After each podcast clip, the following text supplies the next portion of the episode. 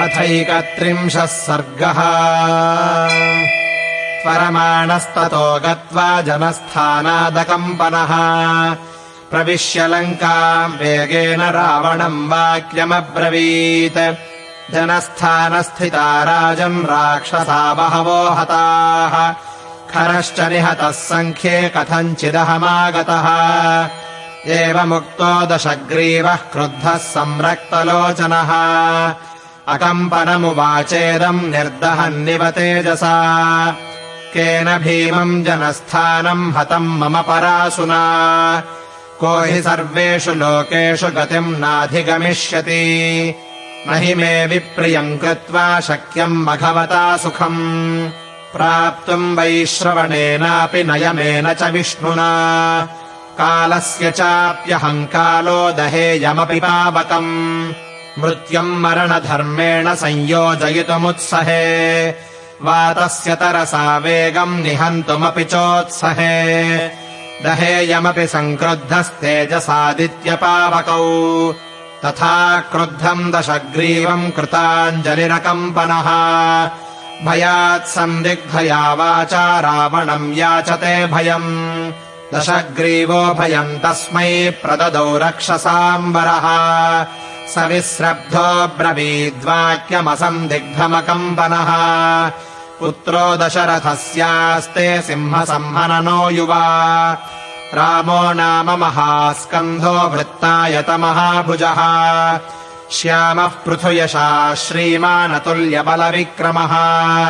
हतस्तेन जनस्थाने खरश्च सह दूषणः अकम्पनवचः श्रुत्वा रावणो राक्षसाधिपः नागेन्द्र इव निःश्वस्य इदम् वचनमब्रवीत्।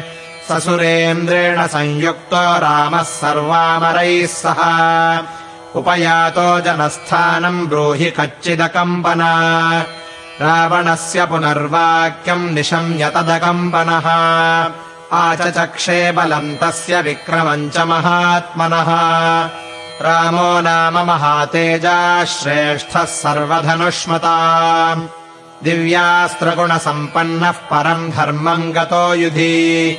तस्यानुरूपो बलवान् रक्ताक्षो दुन्दुभिस्वनः कनीयान् लक्ष्मणो भ्राताराकाशनिभाननः स तेन सह संयुक्तः पावकेनानिलो यथा।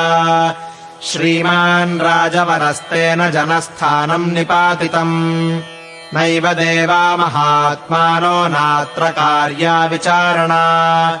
शरारामेण तूत्सृष्टा रुक्मपुङ्खाः पतत्रिणः। सर्पाः पञ्चानना भूत्वा भक्षयन्ति स्म राक्षसान्। येन येन च गच्छन्ति राक्षसाभयकर्षिताः। तेन तेन स्म पश्यन्ति राममेवाग्रतस्थितम् इत्थम् विनाशितम् तेन जनस्थानम् तवानघा। अकम्पनवचः श्रुत्वा रावणो वाक्यमब्रवीत्।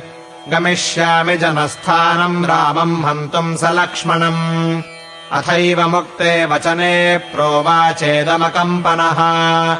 शृणु राजन् यथा वृत्तम् रामस्य बलपौरुषम्।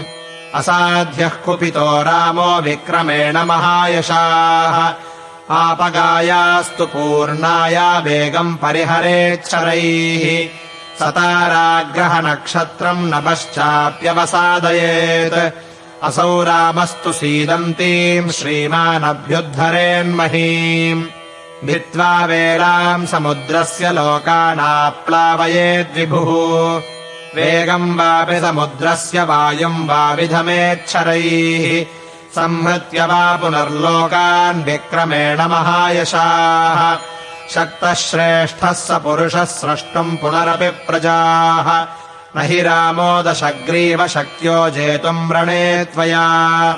रक्षसाम् वापि लोकेन स्वर्गः पापजनैरिव। न तम् बध्यमहम् मन्ये सर्वैर्देवासुरैरपि।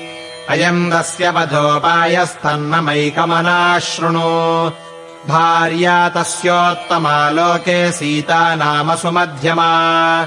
श्यामा समविभक्ताङ्गी स्त्रीरत्नम् रत्नभूषिता। नैव देवी न गन्धर्वी नाप्सरा न च पन्नगी। तुल्या सीमन्ति नीतस्या मानुषी तु कुतो भवेत्। तस्यापहरभार्याम् त्वम् तम् प्रमथ्य महावने सीतया रहितो रामो न चैव हि भविष्यति। अरोचयत तद्वाक्यम् रावणो राक्षसाधिपः। चिन्तयित्वा महाबाहुरकम्पनमुवाचः। बाढम् कल्यम् गमिष्यामि ह्येकः सारथिना सह। आनेष्यामि च वैदेहीमिमाम् हृष्टो महापुरीम् तदेव मुक्त्वा प्रययौ खरयुक्तेन रावणः रथेनादित्यवर्णेन दिशः सर्वाः प्रकाशयन्। सरथो राक्षसेन्द्रस्य नक्षत्रपथगो महान्। चञ्चूर्यमानः शुशुभे जलदे चन्द्रमा इव। सदूरे चाश्रमम् गत्वा ताटकेयमुपागमत्। मारीचेनार्चितो राजा भक्ष्यभोज्यैरमानुषैः। तम् स्वयम् पूजयित्वा तु आसनेनोदकेन च अर्थोपहितया वाचा मारीचो वाक्यमब्रवीत्। कच्चित् सुकुशलम् राजन् लोकानाम् राक्षसाधिपा। आशङ्केनाधिजाने त्वम् यतस्तूर्णमुपागतः। एवमुक्तो महातेजा मारीचेन स रावणः। ततः पश्चादिदम् वाक्यमब्रवीद्वाक्यकोविदः आरक्षो मे हतस्तात रामेणाक्लिष्टकारिणा जनस्थानमवध्यम् तत्सर्वम् युधि निपातितम्। तस्य मे कुरु साचिव्यम् तस्य भार्यापहारणे। राक्षसेन्द्रवचः श्रुत्वा मारीचो वाक्यमब्रवीत्। आख्याता केन वा सीता मित्ररूपेण शत्रुणा। त्वया राक्षसशार्दूलको न नन्दति नन्दितः सीतामिहानयस्वेति को ब्रवीति ब्रवीहि मे। रक्षो लोकस्य सर्वस्य कः शृङ्गम् छेत्तुमिच्छति प्रोत्साहयति यश्च त्वाम् स च शत्रुरसंशयम्। आशीविषमुखाद्दंष्ट्रामुद्धर्तुम् चेच्छति त्वया। कर्मणानेन केनासि कापथम् प्रतिपादितः। सुखसुप्तस्य ते राजन् प्रहृतम् केन मूर्धनि विशुद्धवंशाभिजनाग्रहस्ततेजो मदः संस्थिततोर्विषाणः उदीक्षितम् रावणनेहयुक्तः स संयुगे राघवगन्धहस्ति। असौ रणान्तस्थितिसन्धिवालो विदग्धरक्षो मृगः नृसिंहः। सुप्तस्त्वया बोधयितुम् न शक्यः शराङ्गपूर्णो निशितासिदंष्ट्रः चापापहारे भुजवेगपङ्के शरोर्मिमाले सुमहाहवौघे। न रामपातालमुखेति घोरे प्रस्कन्दितुम् राक्षसराजयुक्तम्। प्रसीद लङ्केश्वर राक्षसेन्द्रलङ्काम् प्रसन्नो भव साधु गच्छ त्वम् स्वेषु दारेषु रमस्व नित्यम् रामः सभार्यो रमताम् वनेषु एवमुक्तो दशग्रीवो मारीचेन स रावणः।